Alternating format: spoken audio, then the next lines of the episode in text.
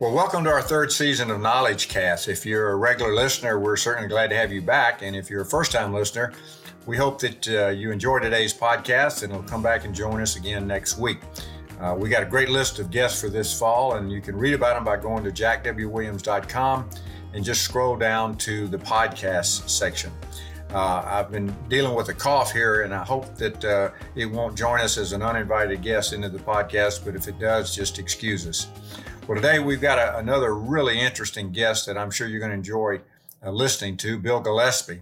And Bill is uh, actually spent over thirty years in the area of strength and conditioning, and he attended Liberty University, where he was a four-time All-American in track and field and played football as well. And but his real passion was strength and conditioning. And after his playing days, he started a, a thirty-year journey as a strength and conditioning coach, first at Liberty, and then later at University of Washington and with the Seattle Seahawks.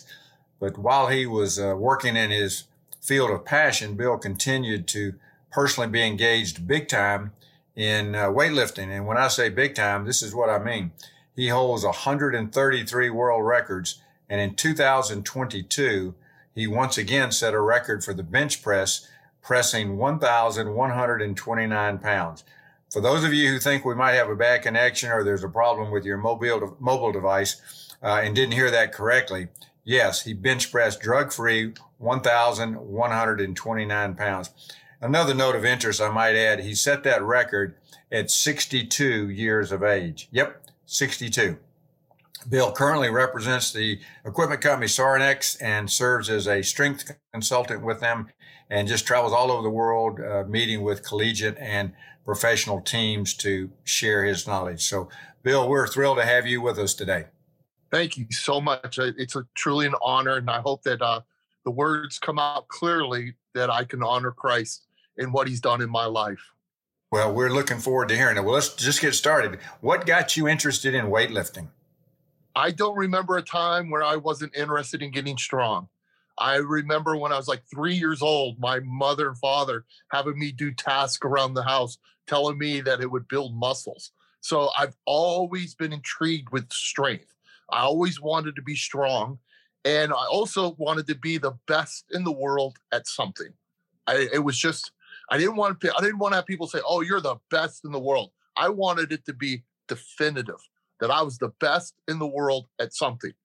And uh, I started lifting weights when I was fourteen years old, when my mom and dad bought me a weight set. And uh, that journey just continued. And I kept asking God, God, come on, you don't you want me to be really good at something else? And he says, no, I want you to be good at the bench press. And I'm like, but God, I, I'm not very good at the bench press. You know, I'm, I put in uh, ten years of bench pressing.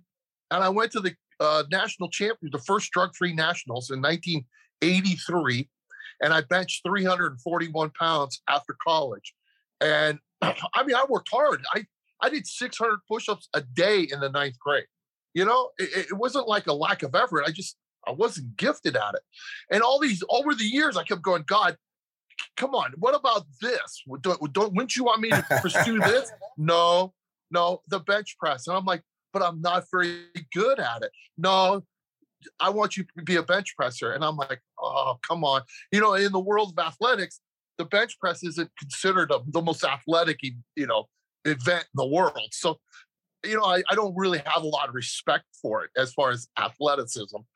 But, you know, God continued. And, and it wasn't until I turned sixty that all of a sudden I realized, holy smokes, I got a chance to put up the biggest bench of all time. And uh, it was, it, it, it was, it, I was dragging at that point in time. I mean, I was, my body was like, exhausted, uh, but I, I kept, and, and I had everybody in the world telling me to stop. Everybody telling me, you know, you've done what you can do. You're not going to get any better. You're sixty some years old. Just stop. And I'm going, no. God called me to do this. I'm going to go till it's time to finish. And it was an incredible journey. You know, the record's going to get broke. It's already been broken. But you know what? Nobody is ever going to take away the fifty-year journey that I went through to get to that place and the transformation that Christ took me through during those fifty years. It's been a, it's been an incredible journey. And I thank God for that. And now my the key, what I want to do is I want to be able to uh, communicate that to other people, people that may not want to be a bench presser, that may not want to lift weights, but can but can, I can help share insights with them on what I've learned in my walk with Christ, because the Bible says clearly, bodily exercise profits little. And I absolutely agree. But if I take and just stop at bodily exercise, that's what's going to happen. But if I understand that that there's transformations that are going to occur in my life, you know, three hundred pounds is three hundred pounds today, it's three hundred pounds tomorrow. three hundred pounds never changes. So if I go in there to lift three hundred pounds and I miss it, then I'm the one who has to look at myself in the mirror and go, what, what has to change? What has to get better? And I come back two, three weeks later and I get it. What changed? I did. The three hundred pounds didn't change. What's the consistent variable in my life spiritually? It's Christ, not me. Certainly not me. I'm the most inconsistent variable there is. So I have this, this weight that I can use to help me hold myself accountable to become the man of God that he's called me to be. So weightlifting has been an incredible asset in my life, not just physically, and, and, and, but spiritually, you know, to help me get through hard times. I have had bad days. I tell people I've had a bad decade from age forty-nine to fifty-nine. I had a really bad decade. I just thought I was getting too old. But, you know, you learn how to come and get out of those hard, those hard zones and hard places where you struggled, and you learn how to become victorious in spite of the hard times. And you, you look back and you realize, man, those beautiful times. Those are beautiful things that I went through to get to where I would wanted to be. The goal is not the objective. The goal is just used to help us get to where we want to go. The goal is so empty. When you get there, if that's your only objective is to get to that goal, it's so empty. It's the journey. It's the process. That's where the gold is. That's where everything that we strive for, it should be in, important. Bill, that's a that's an amazing uh, testimony and story. Uh, pretty good uh, investment that, that that your parents made in that first set of weights, uh, and what it allowed you, what it allowed you to become, uh, besides uh, a world record holder. You know, you've kind of touched on some of this already, but I want to ask you specifically. Uh, obviously, to say that you've had success competing in, in the world of weightlifting would be an understatement. But what what's been your secret to be able to compete and, and accomplish these incredible feats? Uh, you know, what what do you diff, do different than others? Well, one, I, I'm, I'm my mother would tell you that I'm the most determined individual that you've ever met. Uh, I am. I, I, I do not. I'm one. I'm not afraid to fail. I have no fear of failure. Uh, I know I'm going to fail. So I'm not afraid to fail. So I'm willing to step up there and compete. Uh, I'm determined. I'm, I'll work hard. Uh, I'm not afraid of hard work. Uh, but at the same point in time, I'm patient. And I'm, I know that, one, I'm never going to miss a workout. And two, is I'm going to stay within the parameters that are going to allow me to not overstretch myself, to allow myself to get out of the zone of what I'm capable of doing, so that allows my body to grow and I'm not going and taking a risk and getting injured. If, if as long as I'm not injured, I don't care how old you get, you can do some amazing things. And I, I think that I've proven it, that uh, just staying healthy, I've never had a major in- injury in my upper body ever. So, that's amazing for, for as much lifting as you've done to not have that. That's amazing. Yeah.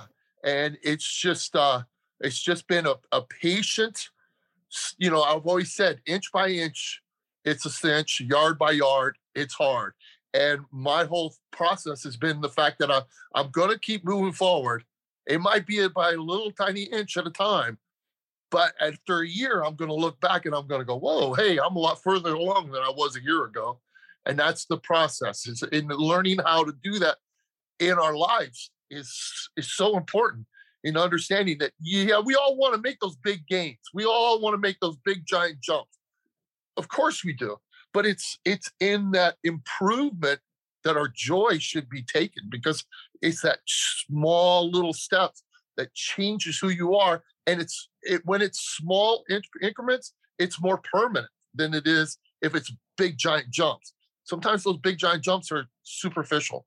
That, that's a really, that's a great point. Uh, that last, that, that's a great point about the, the incremental is, is, is got a lot more stickiness than the others.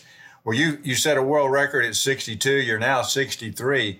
If no, you got sixty something else, huh? I'm still sixty-two. Oh, I'm sorry. I, I don't want to age you.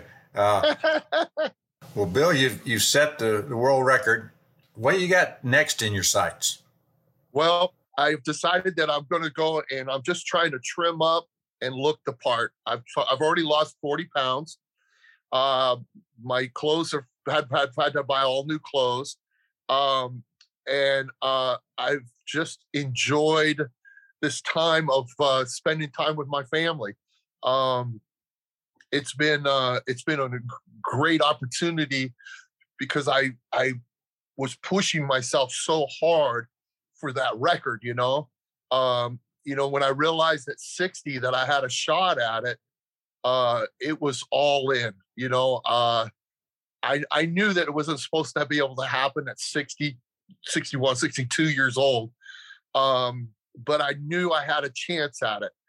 And um, I had a lot of people, doctors, family, friends, who told me I couldn't do it. They told me to stop.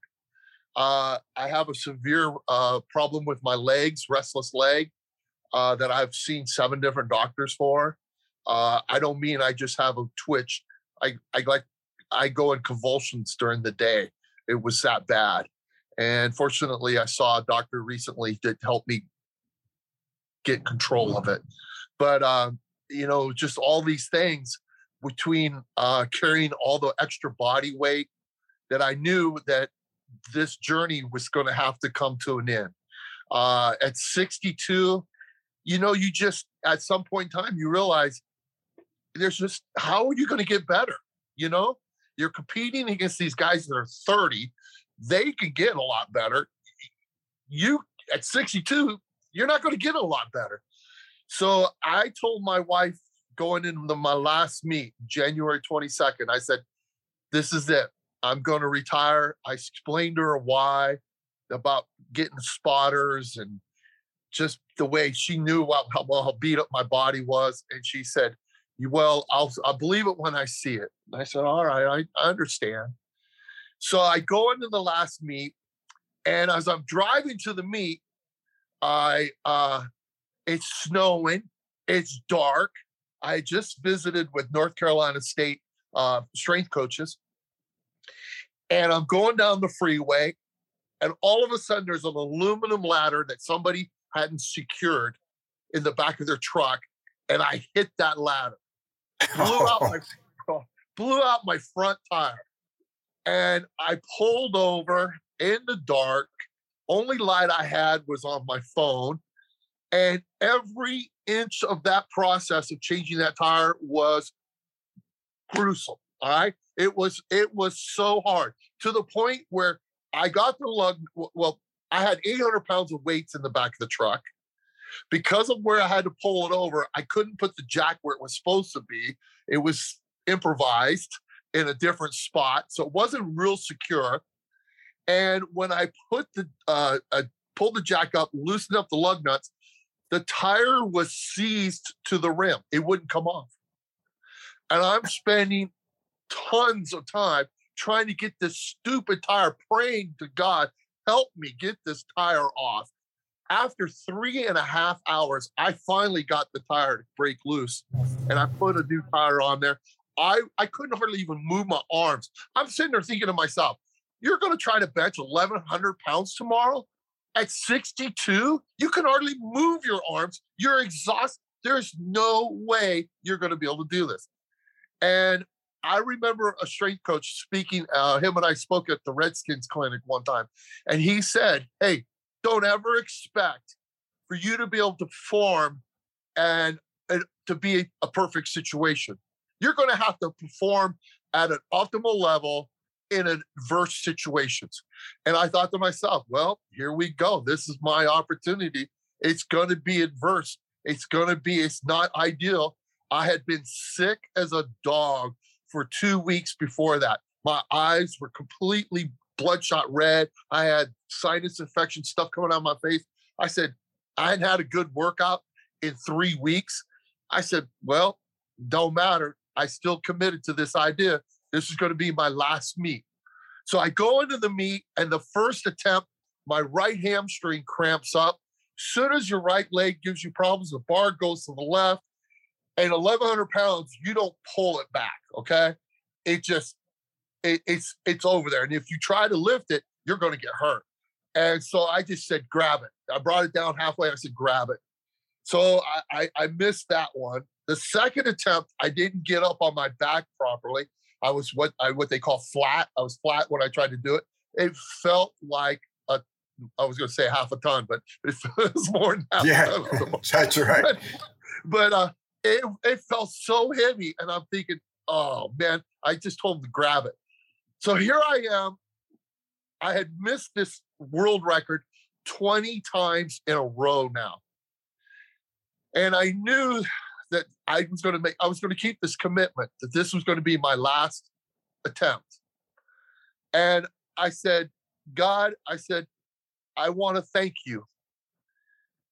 I'm not going to ask for your help because you've already helped me in the journey.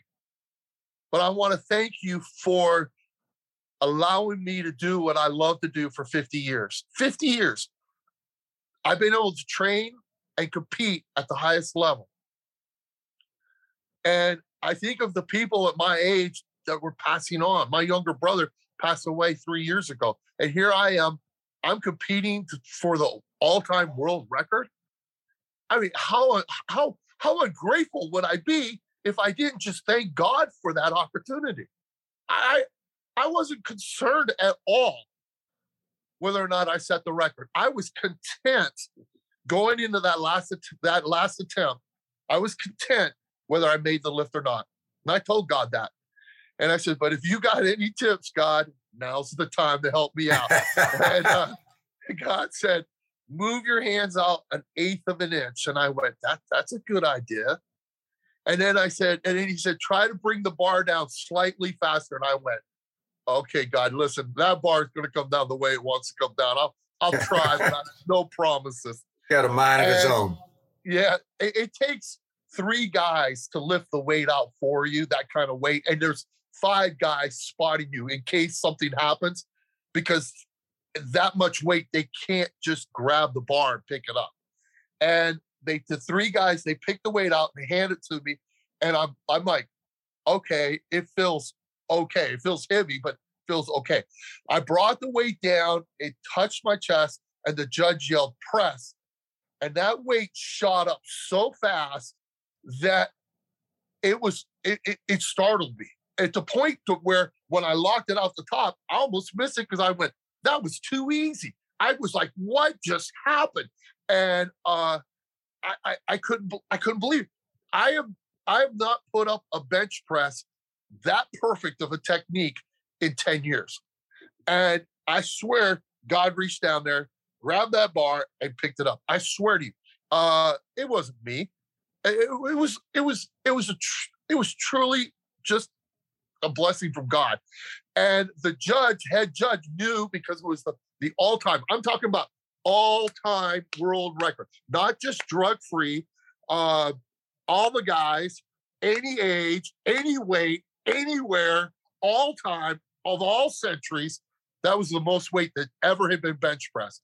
So he made sure that I, he, he made me hold it at the top a little extra long, just to make sure there was no argument about it. And I went, I just held it down. I'm like, well, I got this all day long. And when he said rack, you know, you're supposed to get at least two out of three white lights for it to be official, for it to count. I didn't even look. I knew, I knew, I knew that lift was good.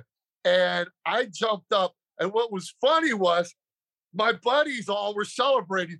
You just broke the all-time world record. And what was coming out of my mouth? But it's about the fifty-year journey. It's all about the journey. I couldn't get that out of my head. I was so focused on the fifty-year journey and being so thankful for it that I couldn't even get it in my head that I just broke the world record. And but finally I did. And what really meant a lot to me was when I called my wife and I told her, and she started crying because she knew how much. You about got, you about got me. You about got me crying over here.